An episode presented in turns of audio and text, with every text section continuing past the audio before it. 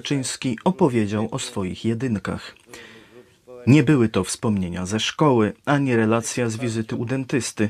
Kaczyński objawił jedynki wyborcze, nazwiska osób, które zajmą pierwsze miejsca na listach PiS w wyborach parlamentarnych.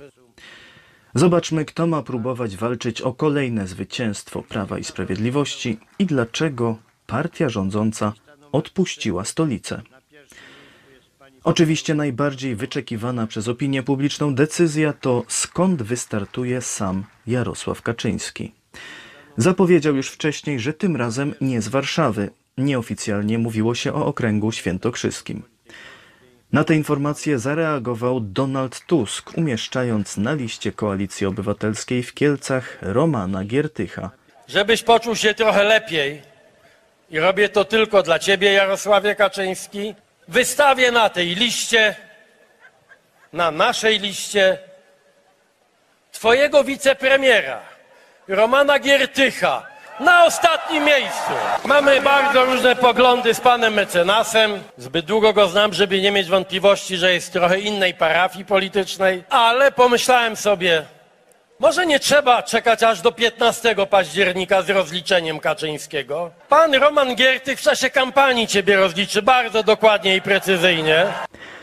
Faktycznie Jarosław Kaczyński potwierdził wczoraj, że wystartuje z Kielc. Lista numer 33, Kielce, Jarosław Kaczyński.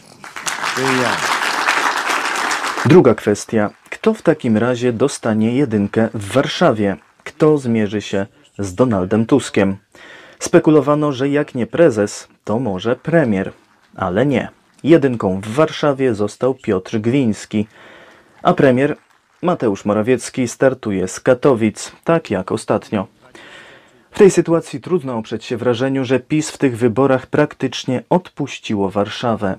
Najwyraźniej partia uznała, że w stolicy i tak nie przekona do siebie większości wyborców, niezależnie od kandydatów, i pozostanie z żelaznym elektoratem. A w mniejszych okręgach są większe szanse na przekonanie nieprzekonanych. Zapewne na tę decyzję miała też wpływ matematyka wyborcza. Otóż sposób przeliczania głosów na mandaty poselskie jest obecnie ustawiony tak, że w Warszawie zdobycie każdego mandatu poselskiego jest najtrudniejsze i jest ich stosunkowo mało, biorąc pod uwagę liczbę wyborców.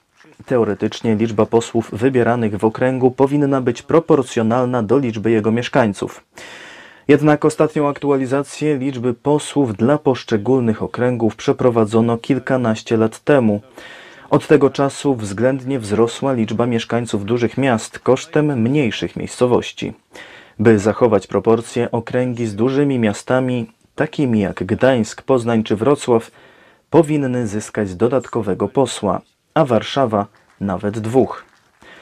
Ponadto do okręgu warszawskiego doliczane są wszystkie głosy oddane za granicą, a nie wpływa to na liczbę posłów.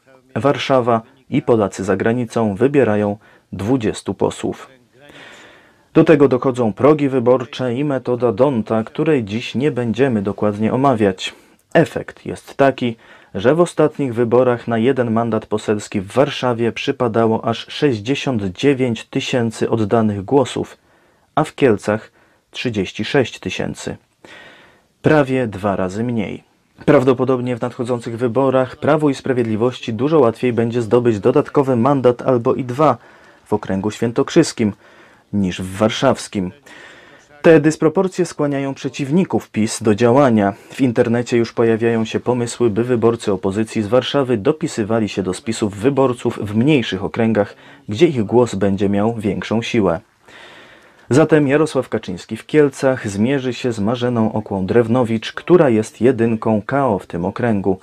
Jednak uwaga będzie raczej zwrócona na starcie Kaczyńskiego z ostatnim miejscem na liście Koalicji Obywatelskiej, czyli z Romanem Giertychem, który był kiedyś u Kaczyńskiego ministrem, a nawet wicepremierem. Teraz zaciekle walczy ze swoim dawnym koalicjantem i zapewne ma w zanadrzu ciekawe informacje na jego temat. A jak w innych okręgach? Główny koalicjant PiS Zbigniew Ziobro, który ostatnio startował z Kielc, teraz wystartuje z Rzeszowa. Co ma wspólnego Ziobro z Rzeszowem? Chyba nic, czyli zero. ale z pierwszym miejscem na liście PiS i tak kolejną kadencję ma właściwie pewną. Kolejną kadencję jako poseł oczywiście, ale już niekoniecznie jako minister. Jacek 70 milionów Sasin został wysłany z Warszawy do Białegostoku, być może z podobnych powodów co Kaczyński do Kielc. Na jedynkę Prawa i Sprawiedliwości załapał się też Paweł Kukiz. Otworzy listę w Opolu. A jeszcze w styczniu mówił w Radiu Z, że nie ma opcji, aby w wyborach wystartował z list Prawa i Sprawiedliwości. A wcześniej wypowiadał się jeszcze mocniej. Ja mógłbym być posłem z PiS-u, przyjęliby mnie z otwartymi rękami, ale ja bezwarunkowo tam nie pójdę. Nie ma takiej opcji, nie istnieje taka opcja, żebym sprzedał ideały, choćbyście mnie chcieli w gównie utopić. Poza tym większych niespodzianek nie ma. Ryszard Terlecki przenosi się z Krakowa do Nowego Sącza, Mariusz Kamiński znowu wystartuje w Chełmie, Mariusz Błaszczak, tak jak ostatnio, startuje z podwarszawskiego tak zwanego Obwarzanka. W Krakowie Małgorzata Wasserman, w Łodzi Zbigniew Frał i tak dalej. Wybory mają się odbyć 15 października. Dziękuję Wam za uwagę. Napiszcie proszę w komentarzach, co myślicie o nowej formule informacyjnej. Będziemy to jeszcze dopracowywać, rozwijać i ulepszać. Czekamy na Wasze sugestie. Dziękujemy wszystkim wspierającym. W sierpniu ponad 1000 osób wsparło finansowo telewizję Idź Pod Prąd. Dzięki temu obraz jest pełny, wszystkie puzzle na swoim miejscu. Każdy inny, ale razem tworzą piękny, spójny obraz. To dzięki każdemu z Was. Zachęcam do subskrypcji, polubień i zaglądania na naszego Facebooka, Twittera i Instagrama. Życzę miłego weekendu. Do zobaczenia. Tyle mogę Państwu w tej chwili powiedzieć. Jeżeli są jakieś pytania... Szanowni Państwo, pytań nie przewidzieliśmy, Panie Prezesie, także przeproszę, akurat w tej części pytań nie będzie, jeżeli mogę tym zarządzić, Panie Prezesie. No, zaplanowaliśmy zdjęcie. W czasie wyborów szef partii jest niewolnikiem sztabu. Nie mam wyjścia.